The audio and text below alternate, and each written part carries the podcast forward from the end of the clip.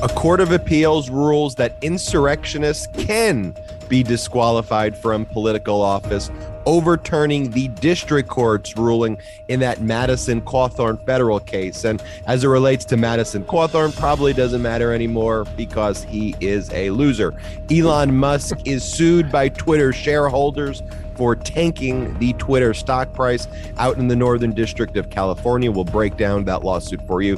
A New York federal court upholds legislation, a New York state legislation that is, making gun manufacturers liable for the unlawful acts used with their weapons. But this is at the same time that the Supreme Court is poised to expand its understanding of the Second Amendment to areas where the founders clearly didn't intend the Second Amendment to go, essentially saying everybody, everywhere, free of regulation, should have guns. And this comes on the heels of the Uvalde massacre. And Trump is ordered to testify for deposition in the New York case out of the New York State Court of Appeals ruling, and a federal court in New York has dismissed the Trump lawsuit against Letitia James. This is Legal AF, Ben Meiselas, and Michael Popok joining you on Memorial Day weekend. Want to say to all the Legal AFers, have a great Memorial Day weekend. We hope that you are spending some time during these difficult times with family or just having a restful and relaxation day with friends, even with yourself, and having a, a weekend that you can just try to listen to some legal AF, catch up on some podcasts, but also try to get away from a lot of the noise. Michael Popok, how are you doing? I'm doing great. It's a turbulent week. I'm glad I'm with you. And a, and a shout out to the armed forces and people who have served, because that's what Memorial Day is also all about. My dad was Army, so I'm, it's a it's a holiday that's near and near and dear to me as well. But uh, we got we got a lot to we got a lot to talk about. So let's jump right in. Yeah, so let's talk about uh, this case with uh, rose out of a group of voters that sued to take Madison Cawthorn off the ballot. Madison Cawthorn took Madison Cawthorn off the ballot. So he assisted more than the voters did in that legislation through all of the conduct that he had engaged in. And to me, while the Republicans really took aim at him for a lot of the kind of private conduct that he engaged in. We should always reflect that Madison Cawthorn publicly was a horrible human being who did such disastrous things to this country and represents all of the hate, evilness, lies, that is embodied in GQP ideology. So that's why Madison Cawthorn, in my mind, see you later. And that's really what I care about. But as we recall, the group of voters challenged Madison Cawthorn. The federal court in North Carolina basically ruled that this 1872 legislation that gave immunity to insurrectionists in the Civil War that gave immunity to Confederates somehow applied to all future insurrections and all future insurrectionists, which really made no sense to you and me, Popok. We talked to, uh, to our legal AFers. We said that this case is being appealed to the U.S. Fourth Circuit Court of Appeals. And also recall the federal court in Georgia on the Marjorie Taylor Greene case, the district court. Remember, these cases start at the district court. That's like the trial court, the lower court. If they get appealed, they go to the Court of Appeals. But the federal court in Georgia, on the same set of facts, said, Whoa, whoa, whoa, what are you talking about? Why would this 1872 law apply to January 6th, 2021? And in that case, Marjorie Taylor Greene was challenged. She defeated that challenge. Um, she actually won her primary recently, and Marjorie Taylor Greene continues to go on and do the horrible and hateful things. But nonetheless, there was a challenge that took place, and everyone got to see Marjorie Taylor Greene take the stand and lie about it. But anyway, the U.S. Fourth Circuit Court of Appeals, which is the Court of Appeals for Maryland, Virginia, West Virginia, North Carolina, and South Carolina, um, they basically ruled what are you talking about, lower court? This 1872 law does not apply to Madison Cawthorn. It applies to insurrectionists 1872 and before. I think it was the right ruling. Popok, what do you think? Oh, it was a great ruling. And and let's talk about what this means going forward. Madison Cawthorn, having seen the Georgia trial judge, Judge Totenberg, in the Marjorie Taylor Greene case, find that the 1872 Insurrection Act or Amnesty Act did not apply, was worried, having now lost, that he was going to set, if not precedent, precedential value at, at a high appellate court level, because Judge Totenberg was at the trial court level. This is the opinion of the first federal appellate court. We've got 11, we've got 11 circuits. This is now the fourth circuit, as you said, Ben, and it covers technically covers, you know, Maryland, Virginia, West Virginia, North Carolina, and South Carolina, but it is the only appellate court, federal appellate court that has ruled that the Amnesty Act of 1872 does not cover future insurrectionists and that they can, uh, that provision of 14th Amendment, Section 3, which we, you and I colloquially refer to as the insurrection clause, can be applied to bar future people from the ballot. They don't get the benefit of the Amnesty Act of 1872. And you have um, a Biden appointee. This is why elections matter to the fourth, Judge Toby Heytens, who issued the majority decision, the ruling. It was really 3 0, although the two other judges, one being a uh, Trump appointee and one being an Obama appointee, wrote their own separate concurrences, but they all agreed in, in the decision. The decision will now return to Judge Myers in North Carolina will now have to apply the 14th Amendment insurrection clause to, to these issues. And so Cawthorn's lawyers said, well, why are we even doing this? It's moot because we lost in the primary. And the judge said, well, people can still vote and the election process is still going on. So this is going to continue. So now Judge Myers is going to have to apply the Constitution to decide whether Madison Cawthorn we shouldn't even even have been in this issue. And a reminder to our legal AFers: this is interesting. Cawthorn brought the case. This was not a case brought by, you know, uh, North Carolina. Cawthorn brought his case. Marjorie Taylor Greene brought her case because they thought federal court would be a better forum for them on these issues. And both of them so far have lost. Then let me just talk briefly about precedential versus persuasive. It only applies that ruling that just came down on the fourth in the states that I mentioned. However, other states and other trial lawyers can now point to the Fourth Circuit and to Judge Totenberg's decision at the lower court as persuasive analysis, not precedential. It's not precedential unless you're in one of those five states, but it is persuasive. And right now, it is the only law of a federal appellate court, um, unless there is a conflicting um, a conflicting uh, challenge. For instance, as you and I have spoken about, two Arizona representatives, uh, one being, uh, I think, Mo Brooks, ha- have similarly been challenged off the ballot. So there could be another circuit that makes a different ruling. But this is exactly right. It's exactly what you and I said would happen. And now it establishes the beginning of a body of precedent to ultimately be decided by the US Supreme Court. The reason this started in federal court for everybody wondering why wasn't this filed in state court? There's something in the Constitution called the Supremacy Clause. And if there is federal law and if federal government had the authority to pass the law, if it was something within the delegated powers of Congress, then that law would be supreme over, you know, an individualized state voter law. So if there was something in the Constitution or if there was this 1872 federal law and there was a contradiction and a conflict between federal and state law, the federal law would be the law of the land. So what these politicians did is they went into federal court and said, enforce our federal rights under the supremacy clause. Why I mention that there also is we're going to be talking about the supremacy clause today in two other contexts. We're going to be talking about the supremacy clause with respect to gun control, and Congress passed many years ago a broad and sweeping uh, bill that basically gave immunity to gun manufacturers when third parties would use their weapons in, in different settings to kill people and give gun manufacturers this sweeping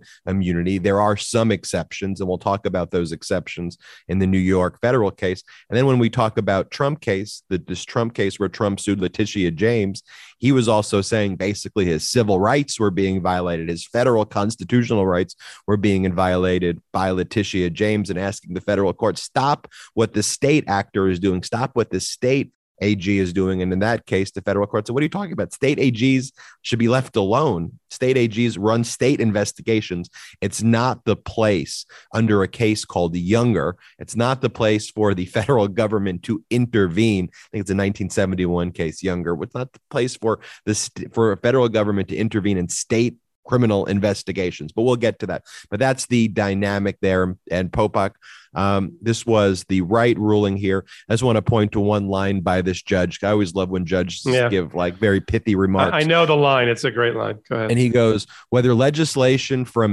1872 lifted a constitutional disqualification for all futures or insurrections, no matter their conduct. To ask this question is nearly to answer it because it is the one of the silliest and stupidest questions in the world that an 1872 case and an 1872 law rather would impact not a case a law would impact future insurrectionists no matter their conduct in the future but nonetheless a federal court appointed, you know, had ruled and had to be overturned by a court of appeals here. Yeah. Let's get into this Twitter shareholder lawsuit by Elon Musk. This case was brought by a private law firm on behalf of shareholders. So it's a law firm in California, a law firm that uh, that I actually you know know about. They're a good firm, Cotchett, Pitre, and uh, McCarthy. I knew McCarthy because he uh, was uh, previously the president of the consumer attorneys of California.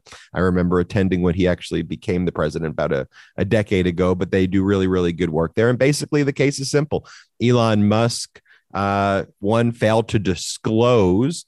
Uh, his ownership when he had acquired more than 5%. There's something called Schedule 13G, um, the Securities and Exchange Commission Schedule 13G. It's a form that basically requires a party who owns more than 5% of a company's total stock to fill out one fill out the form and two kind of uh, in a brief way describe perhaps what their intentions are and what they plan to do.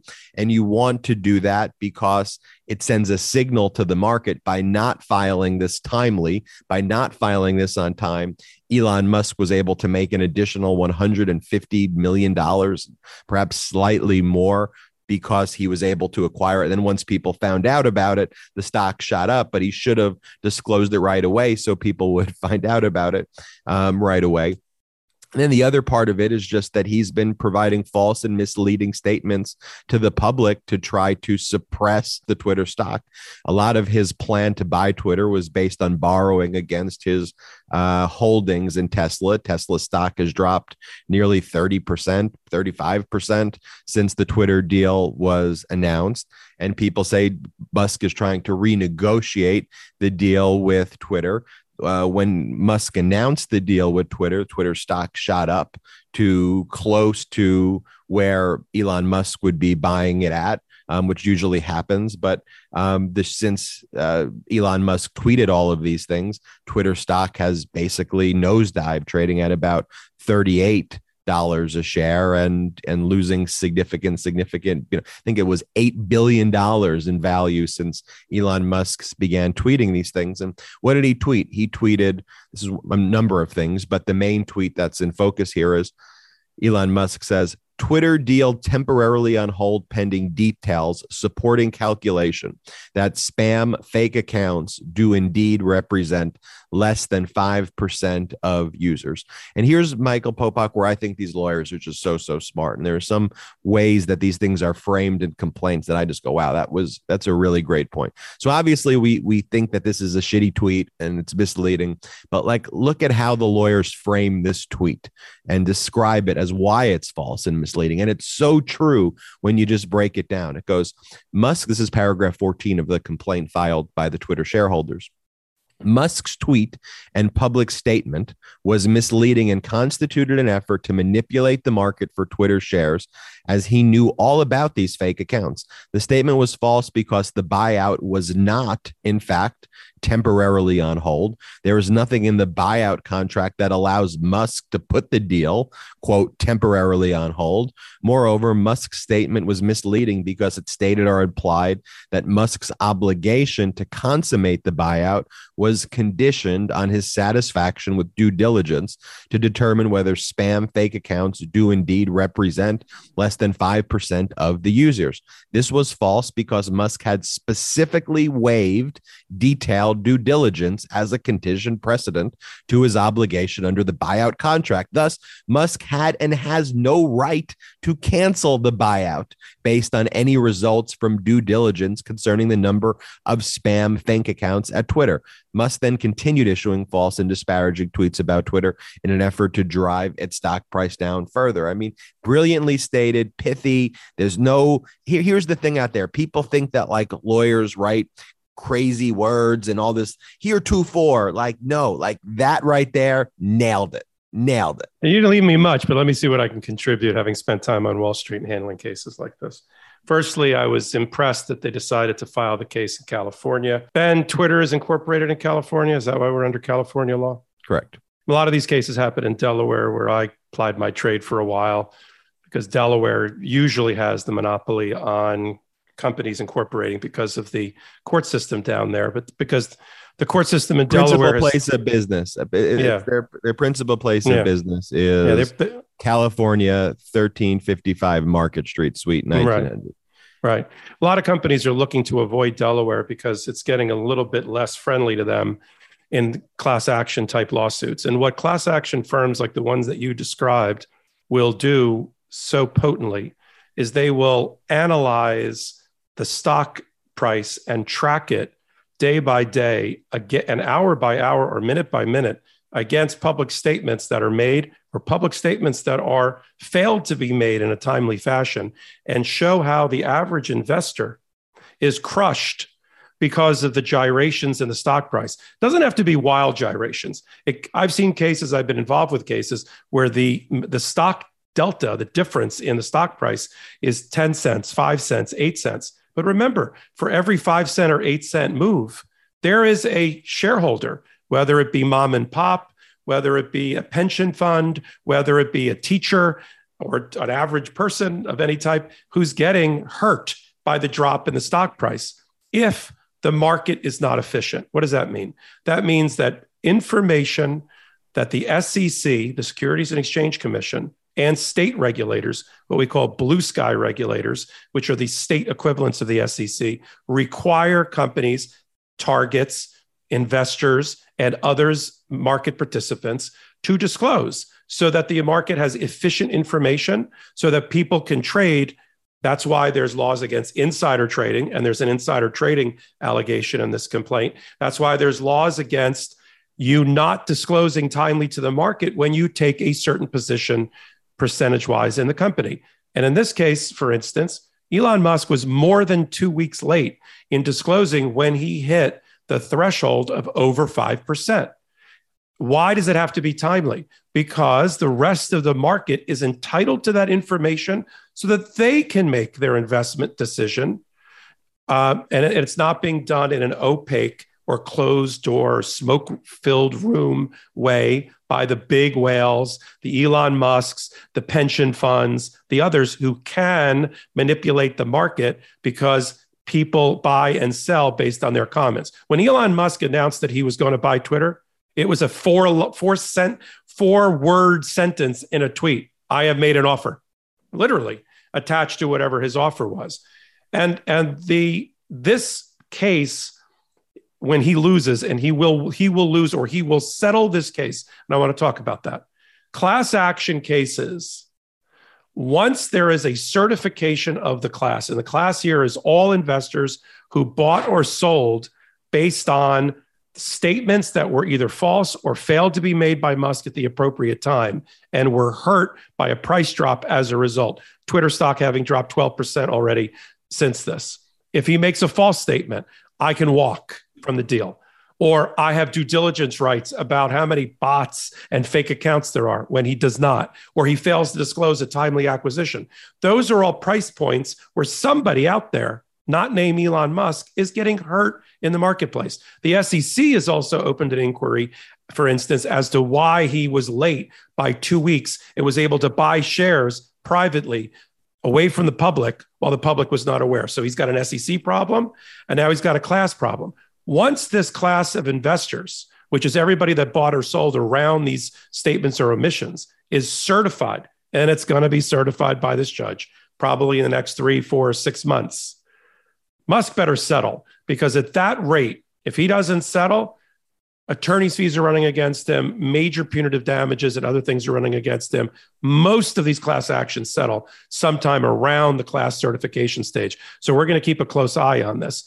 So they have a very, very good prima facie case already, all outlined in their whatever 100 page uh, complaint. I like where they pinpoint price drops to comments and they show places in the contract, which is like a very bare bones contract. As you said, he is buying or offering to buy Twitter effectively as is. Like, you know, you walk into a pawn shop, you want to buy something. Hey, I want to buy that toaster. Hey, as is, no warranties. Okay, I hope it works. I'll go home and plug it in. That's that's his op that's his offer to buy Twitter. It was very limited, as you said, due diligence. So to say, aha, I'm surprised there are bots and fake accounts, which by the way, Twitter has disclosed in its own filings. Remember, Twitter is a public company. Twitter has its own obligations. And if you look at all of their securities filings, they have already acknowledged that some of the accounts that they have are fake, that they're combating them, that they're trying to shut them down. So he can't act like, you know, that scene in Casablanca where the inspector is surprised that there's gambling going on in the casino.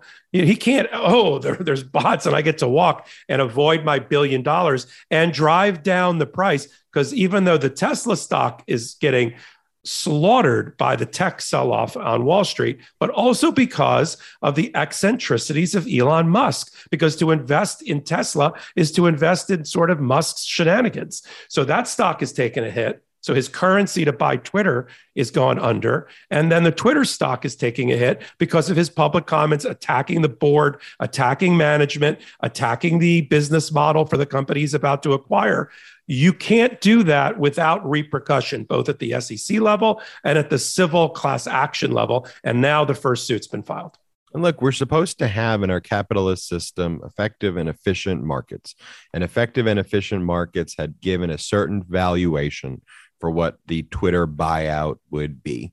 And that was there a willing buyer? A board of directors found this willing buyer and Elon Musk, who claimed he wanted to buy it for you know 54 billion dollars or whatever it was and then Elon Musk had you know buyer's remorse. He didn't want to buy it or he wanted to buy it and manipulate the price.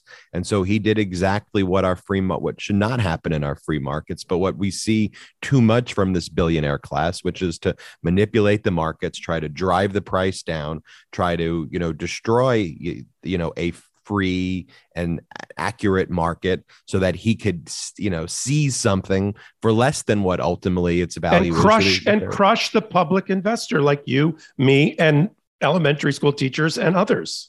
And frankly whenever we have financial crises we then and we you know there there oftentimes is a hey we need to do something to protect against conduct like that. And then oftentimes we'll have you know this legislation that takes place post you know the 2001 uh you know uh, internet bubble you know and then post 2002 2008 2009 recession um and the great recession. And then you have people like Trump come in and then they just try to like destroy all those regulations allow rampant you know, uh, manipulation of markets. And then we go back to these, you know, we go back to these positions. So we'll keep you, we'll keep you uh, apprised of what's going on here with Elon Musk. But, you know, I think this lawsuit is a meritorious lawsuit. The SEC's also began an investigation into Elon Musk as well um, for what I described earlier for not filing appropriately the 13G form, amongst other conduct in connection with this, uh, you know, purported transaction. Um, but we will keep you posted. Also, Twitter is a Delaware corporation with its principal place of business in California, which is why it was brought in California because its principal place of business was in California. I want to talk about a bipartisan gun bill. Everyone wants a bipartisan gun bill. So, what did Congress, in its infinite wisdom, do in a bipartisan basis?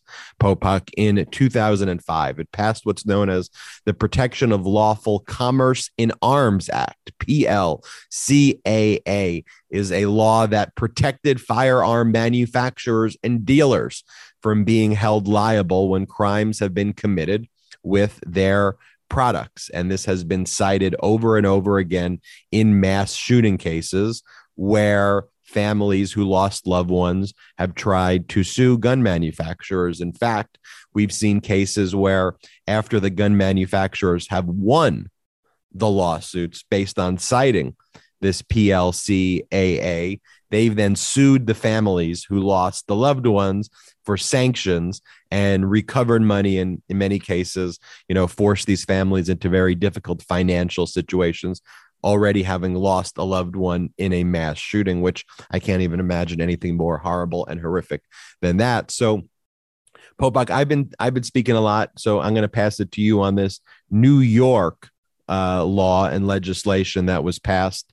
Um, and it was challenged by the trade group of gun manufacturers.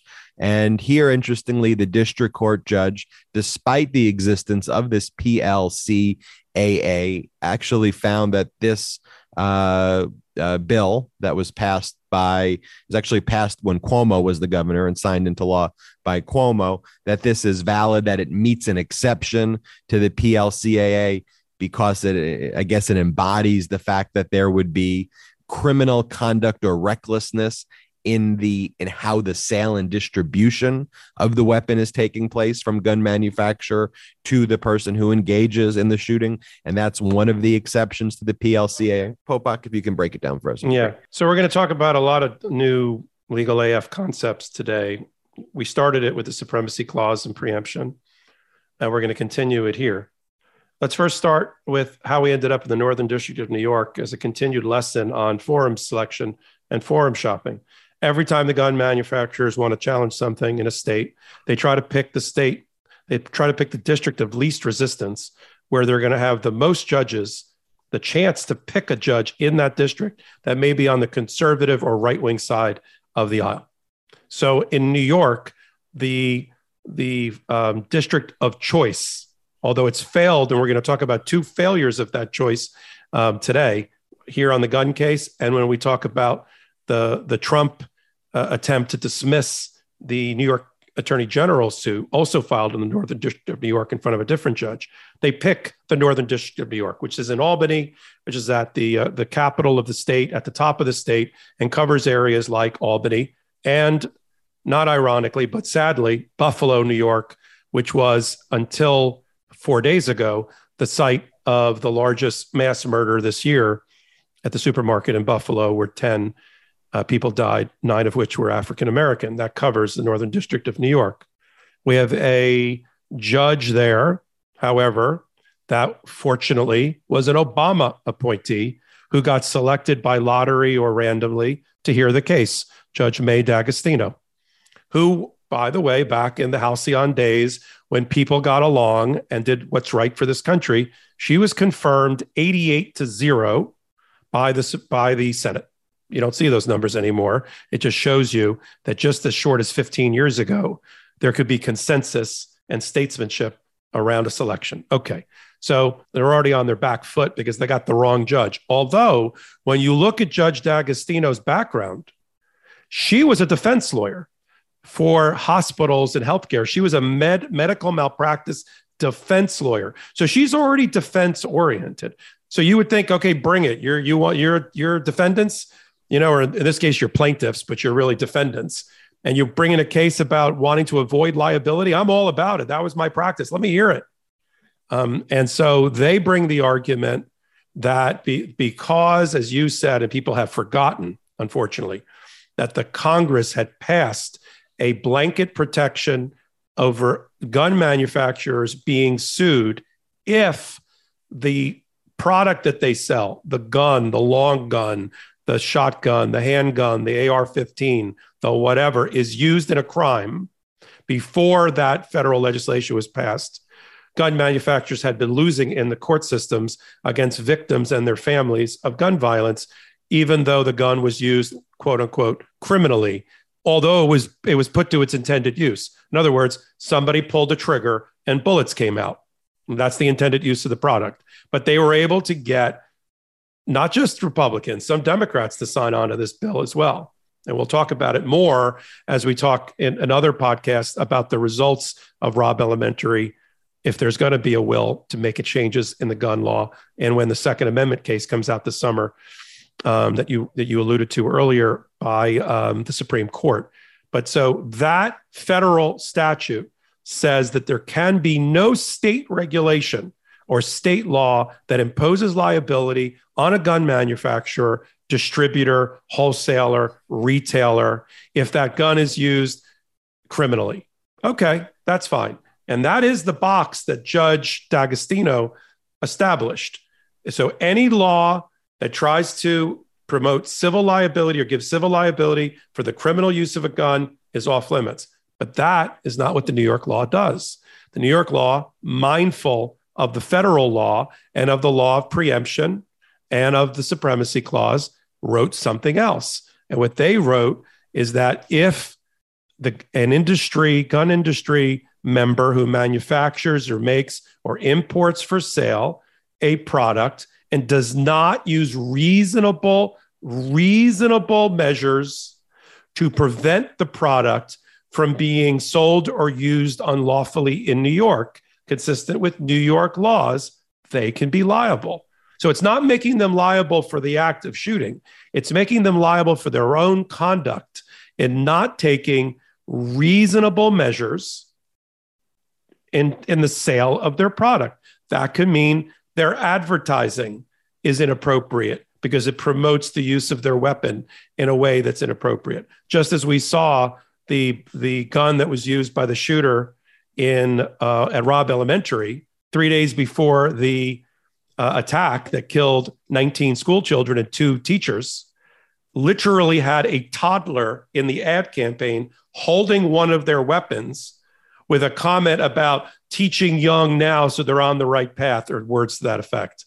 That kind of marketing would violate this law in New York on the books and and and give them civil liability if this ends up in the hands of somebody or or someone like that. So it is it is legislating and policing their conduct as manufacturers and distributors and retailers, not the ultimate use of the gun. And that's the way that New York creatively got around, I believe, successfully the law. The Judge D'Agostino agrees. Judge D'Agostino recognized the preemption doctrine and said if there is what's called one to one overlap between the federal law and the, and the state law, and, and then the federal law can then said to have, it's called ouster, ousted the state regulation in a particular area.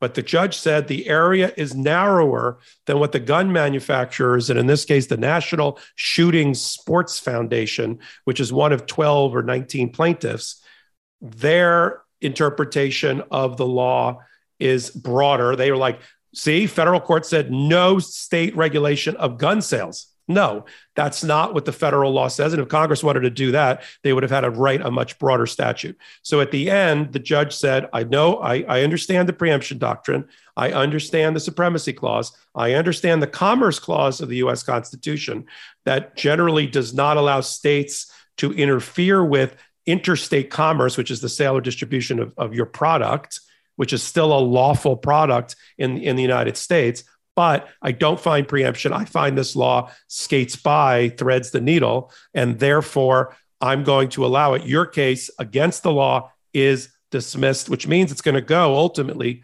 Ben, to the um, appellate court first um, for um, the state, which is going to be uh, so for, it's going to go right to the Second Circuit. So it's going to go to the Second Circuit Court of Appeals uh, for New York State and uh, it'll probably find a favorable audience there for Judge D'Agostino's ruling. And then if and then it'll go somehow fast track or otherwise to the U.S. Supreme Court, who has a mixed record on the Second Amendment as it relates to protecting civilians from being shot and killed.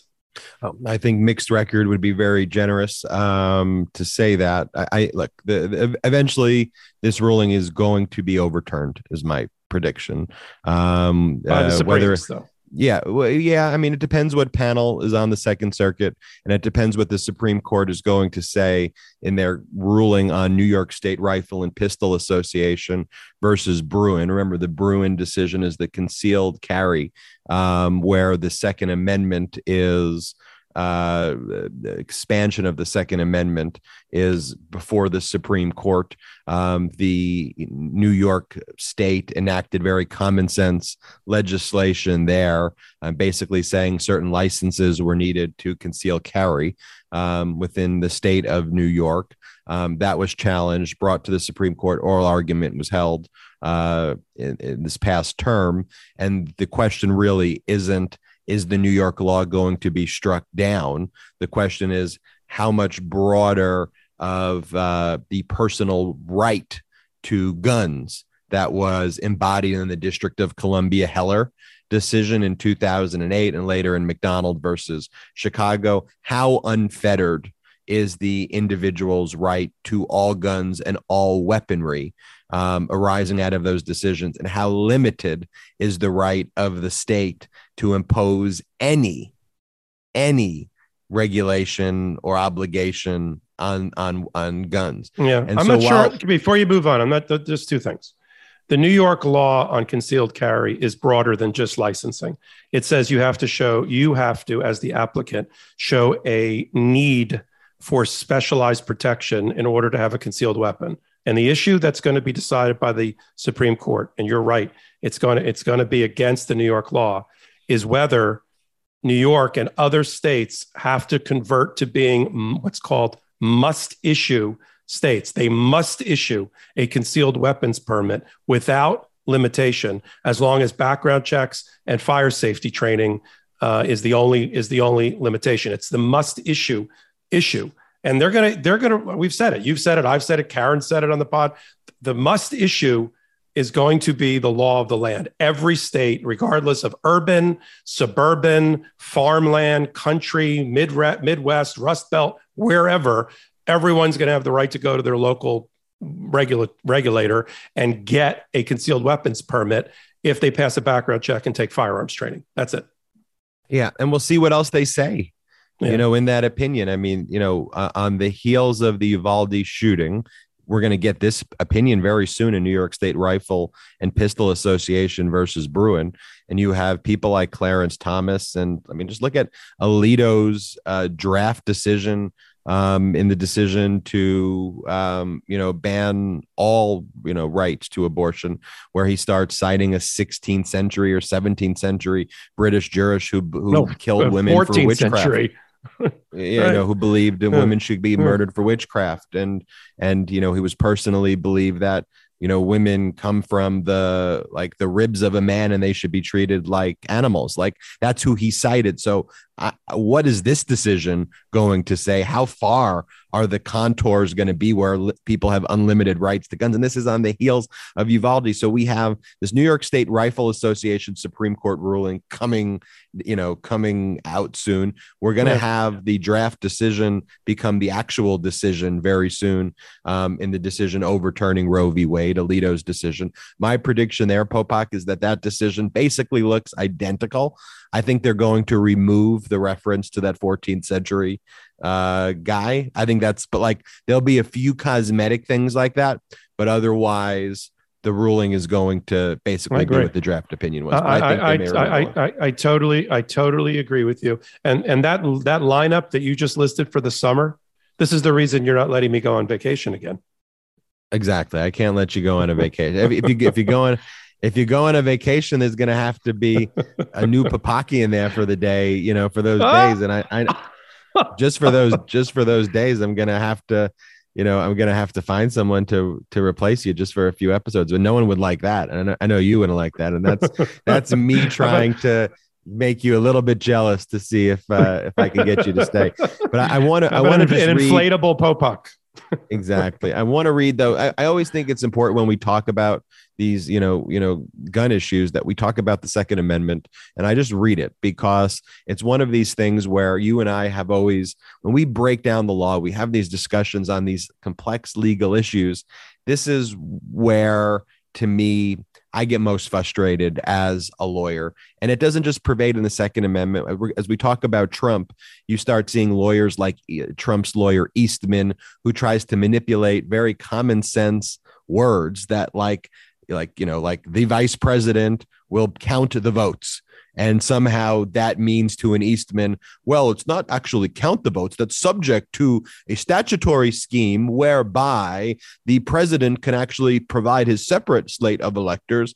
And then you have other lawyers who basically go and they also look at the law and go, oh, well, I think that's actually a great interpretation. and meanwhile, while they're doing that, they're allowing an authoritarian regime to come into power. So when you look at what the Second Amendment says, it literally says nothing about a personal right to bear arms directly. It doesn't say that. It says a well regulated militia, comma, being necessary to the security of a free state, comma the right of the people to keep and bear arms, comma, shall not be infringed. How in the world do you not read into the Second Amendment the words a well regulated militia being necessary to the security for a free state? How do you just cross that out? Ignore the history that when the founders were writing this, they were talking about a militia. They were talking about something akin to a national guard, something that would keep the states uh, having some power and some authority in case of federal overreach. How do you read this amendment and go, you know what? What this is also saying is that let's take away regulation, take away militia, take away the need for security of a free state. Let's just say the right of the people to keep and bear arms shall not be infringed under no circumstances. There shall be no regulation. There shall be no anything, despite having those words in it. You know, and, and that's where you have these jurists, people who think they're fucking smart, read these things and go, oh, well, what they really meant was what they really meant. It literally says, I know what they meant. It says well regulated well, militia. I, well, I know it's the words, it's right there in front of me. Only because this is a tennis match and I got to hit the ball back over the net. Yes, I agree with all of that. And you know my position about, about the provision. Scalia doesn't agree with you. And looking back at, and how did he get there? It's not like uh, Alito pulled the abortion decision out of his backside, and that's being kind at least Scalia looked at things like the Second Amendment versions that were on state constitutions or colony constitutions leading into the creation of the US Constitution to see if the well regulated militia means a well regulated gun ownership. Those are, you have to admit, though, those are two slightly different concepts. Regulating your militia and how that's going to be regulated. And reg- it doesn't say a well regulated gun ownership, it says well regulated militia. So, look, he had the opening to uncouple it and say that was just an introductory sentence that does not define the right that was being made. I'm making the argument. I didn't say I agree with it. I'm just telling the, our listeners what is the argument from an intellectual integrity standpoint.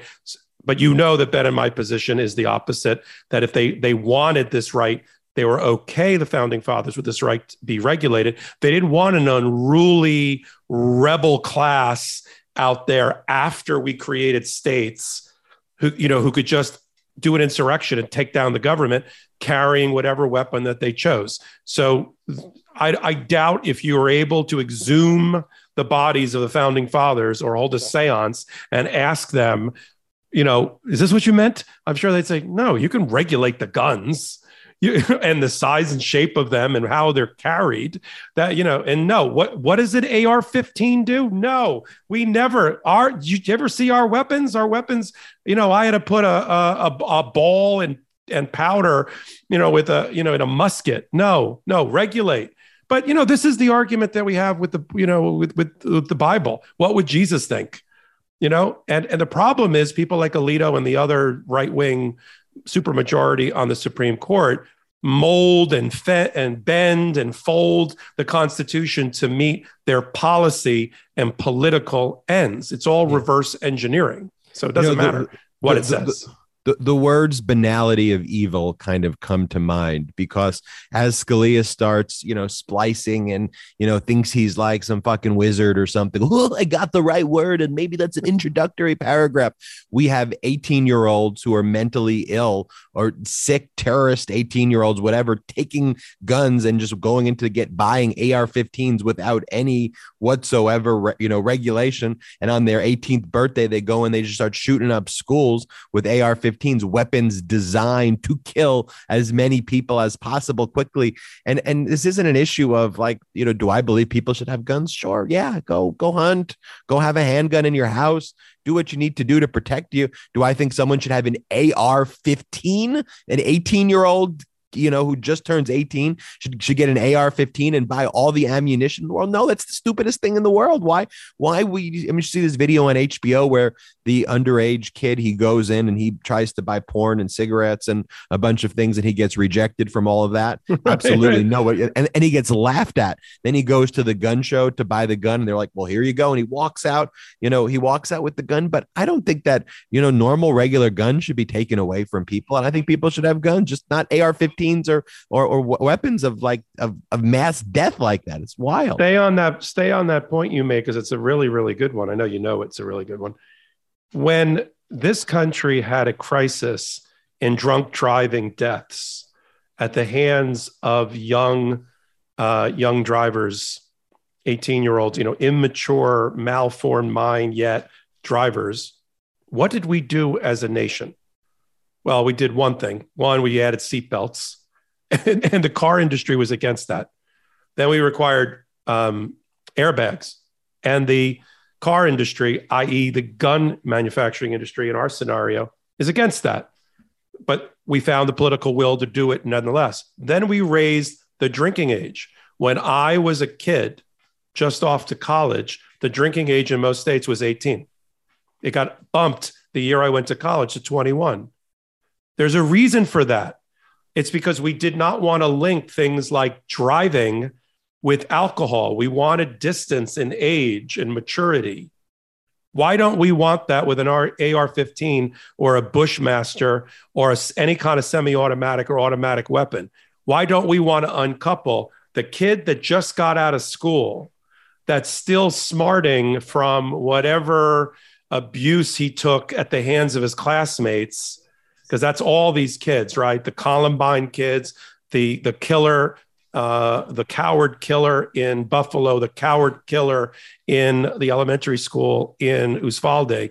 They are fresh off of their own formative year high school experience, and now it's payback and retribution because they can go egged on by social media, egged on by the gaming community that they're on, they go and buy that weapon and it is sold to them lawfully. And then places like Texas take it one step further.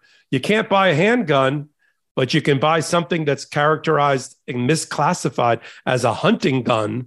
And that can be an AR-15. So the could, could the kid could not have bought a handgun in Texas, Ben, but he could buy a, a weapon of mass destruction that he used. And we know the timeline now in Uvalde and that 40 minute gap between the time the police broke in, finally, the federal officers, the Border Patrol broke in and stormed that room. He had 40 minutes, three magazines, three clips, and he killed everyone in that room, except for I think one or two. Everyone. And he was able to buy that lawfully in the state of Texas because Governor Abbott signed a law to make Texas a Second Amendment sanctuary. You remember that, Ben? Yeah, he made it a and, and then he def and then he wants to blame it on mental health, but then defund mental health programs in the state. And so by their own, by the way, I I, I do not blame this on mental illness. I blame this on, you know, rampant guns and these people are terrorists who shouldn't have guns in the freaking first place.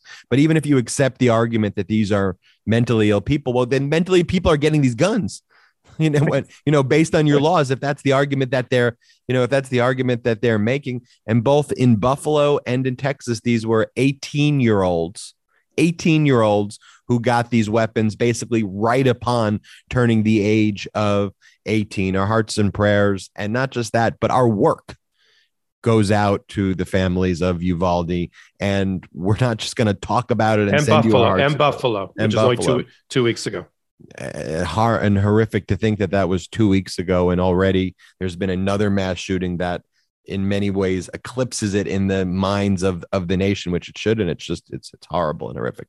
Want to talk about Trump right now, Trump big losses. I mean, we you, you did a funny tweet, Popok, where you were you we, I, I, we did a funny back and forth where you were like, you know, another great legal AF uh, prediction: Donald Trump loses the federal lawsuit against Letitia James, trying to stop her investigation into him for his uh, inflating of all his valuations and all his other conduct. This is the civil investigation that she's um, in charge of, and I was like Eh, look, to be fair on that one, it's fairly easy to predict Trump's going to lose these really stupid lawsuits that he files, like that other ridiculous lawsuit he filed. I forget what it was even about. Remember, he sued like 80 people, like in Hillary in Clinton and everyone. It's it's pending in, in, the Southern District of Florida in front of Judge Middlebrooks. Like he's going to lose that 80 times. And so we're going to get 80 W's in our predictions that Trump is going to lose because literally has he even served that thing yet? Because my prediction is he doesn't want to serve it because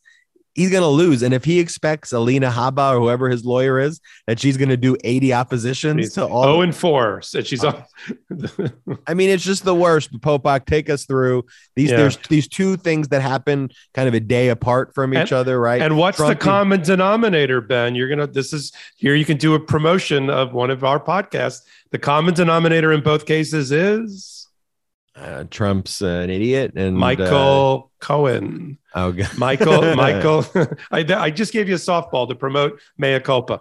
Michael Cohen and his testimony is the key to the analysis of both the Northern District of New York judge, who, who we predicted spot on that this was going to happen, Judge Sannes, who just dismissed on Friday in a 43 page ruling, which I posted on the Legal AF Twitter community feed um, finding where Trump and the Trump organization argued that Letitia James and the New York Attorney General civil case was brought in bad faith to harass him, has no legal merit, and that a federal judge should step in the middle of a state civil proceeding, which is already being supervised by a state trial judge and Judge Engoron, but under a doctrine called the Younger Abstention Doctrine, which you referenced earlier, the federal court should step in and take uh, Letitia James off the case and dismiss and stop the civil investigation of whether Trump and the Trump organization and the kids inflated and deflated asset valuation in order to line their pockets. And the judge said in that one, where it's the Michael Cohen connection there, they, she said, I see the timeline that you've laid out in your complaint. And she repeats it in her 43 page decision. She takes whatever Trump says as true for the purposes of a motion to dismiss, which is the proper standard in federal court and in state court. And she says, I get it. She was elected in November, but she does in November of 2018, but she doesn't start the prosecution for four months later in March of 2019 and what is the trigger event? The judge says it wasn't her animus towards Donald Trump, even though she campaigned saying, if I'm elected the new sheriff in town, I'm going after Trump and the Trump organization. The trigger, Judge Sannes said in the Northern District of New York, was Michael Cohen's testimony in February of 2019, in which he talked about under oath, for which he also went to jail, not the testimony, but for his own crimes and, and was subsequently released that there was asset inflation and deflation commonplace at the Trump organization. Inflation in order to get loans, deflation in order to save on taxes. It was that testimony that a month later, the judge, uh, uh, the uh, attorney general brought her or opened her civil investigation. And so the judge said, I don't see anything wrong with that at all. And their argument Alina Habba, 0 4 Alina Habba, she'll be 0 in a career with Trump by the time this is all done, was that there is a bad faith exception to the Younger doctrine. And the bad faith exception says that generally, the Younger doctrine says generally a federal court will not interfere with a ongoing state investigation or proceeding at all. And that is a that is a um, that is a view of you know states' rights and comity and federal versus states as outlined in the US Constitution and the supremacy clause and what's reserved to the states and all of that in our structure that we learned in first first year in civil civil uh, civics class in high school or elementary school.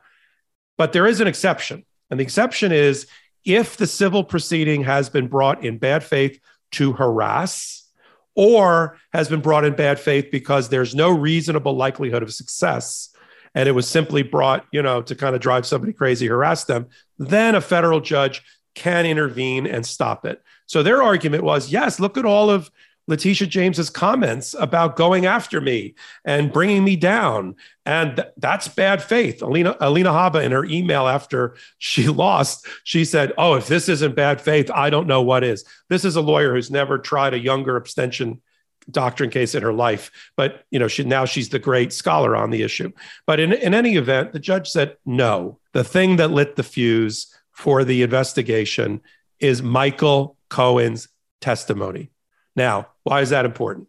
Because when we go to the next ruling, which is the appellate court that we predicted that sits above the Judge Engoron, who is supervising at the state level Letitia James's investigation, which is the first department court of uh, the first department appellate court in New York, which I'm a member of. That's who admitted me into the bar 30 years ago. They are the first level appeal court. The highest court, as we've talked about in the past in New York, is the Court of Appeals for New York.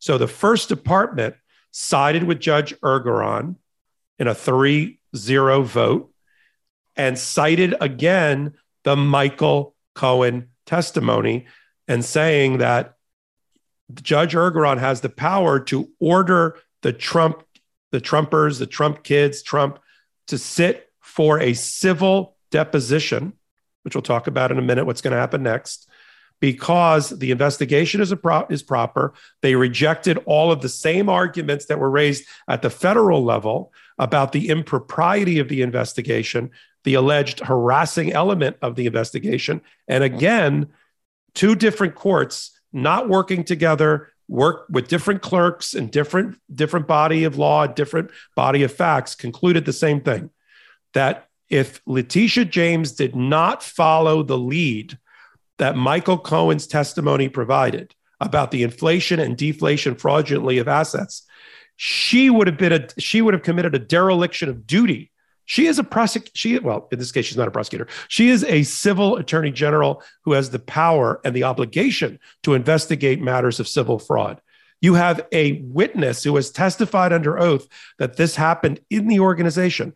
And the courts are like, how can she not investigate that? It would be a dereliction of duty if she didn't. And so, based on the Michael Cohen testimony, we have federal court that dismisses once and for all the Trump case to try to get Letitia James off the off off of him. That will then go up to the Second Circuit ultimately, and we have the second highest level appellate court in New York, who said that they have to sit, the kids and Trump have to sit for deposition, and he'll probably take some sort of appeal to the Court of Appeals, and he's going to lose there. The Court of Appeals is going to order these these people to sit for a deposition. It's probably going to happen in the next 90 days. And the Second Circuit is going to, I predict, is going to confirm and affirm Judge Sannes's decision that Letitia James did absolutely nothing wrong and that the federal court can't interfere with her investigation. So let's fast track. So, what happens, Ben, when he sits for that deposition? Because I've seen people tweeting about the application of the Fifth Amendment in a civil setting. What will ultimately happen? I think ultimately he will. I, look, I think he's going to answer the questions. He'll say a lot of things that he doesn't know he's going to say other people handle it and then they'll all kind of say that and he'll say he's not really you know he's not really sure do, do you think he'll take the fifth i don't i mean i, I don't think that he'll take the fifth well, let's talk um, about in, that. A, let's, in a civil setting, if you you could take the Fifth hmm. Amendment in a civil case, but uh, you would have an adverse inference against you. You'd lose the civil case by taking the Fifth Amendment in the civil case.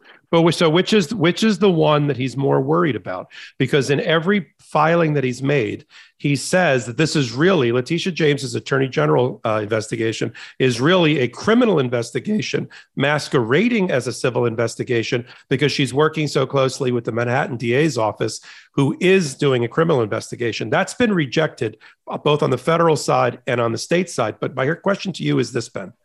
Which is the one that he's more worried about?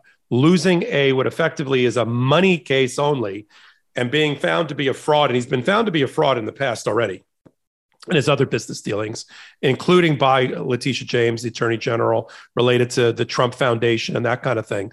Is he worried about that, or is he worried about the Manhattan DA or other criminal prosecutions for which whatever he says in the civil case here could be used against him there. Because if he's worried more about criminal than money, I think he takes the Fifth Amendment more than you're predicting. Yeah, I think he's worried more about uh, criminal, but I, I, I, think I mean he's clearly worried more about criminal. It's not even a close call. Yeah. Um, but I, I just I I can't. It'll be interesting to see. I can't imagine him taking the fifth.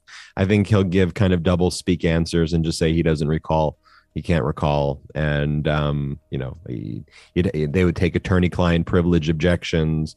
They'll object on all those grounds and then try to drag this out another few years based on the objections. Mm-hmm. i think that's what they'll probably do.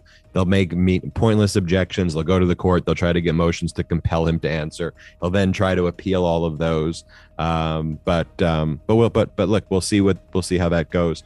But Michael Popok on this Memorial Day, I want to say thank you so much for spending the time with me and with the legal AFers out there. Everybody go to store.meidastouch.com, store.meidastouch.com. We got great gear on there, store.meidastouch.com. Make sure you check it out. And uh, we'll see you next time on the next Legal AF Popok. It's always great spending time with you doing this. Yeah, and, it's, uh, a, tough, it's, the high, it's tough the, week, but we got to break we we, we got to break it down for people so that they understand it. Yeah, it's a uh, it's a highlight of my week to be able to do this with you and with the Midas Mighty and the Legal AFers.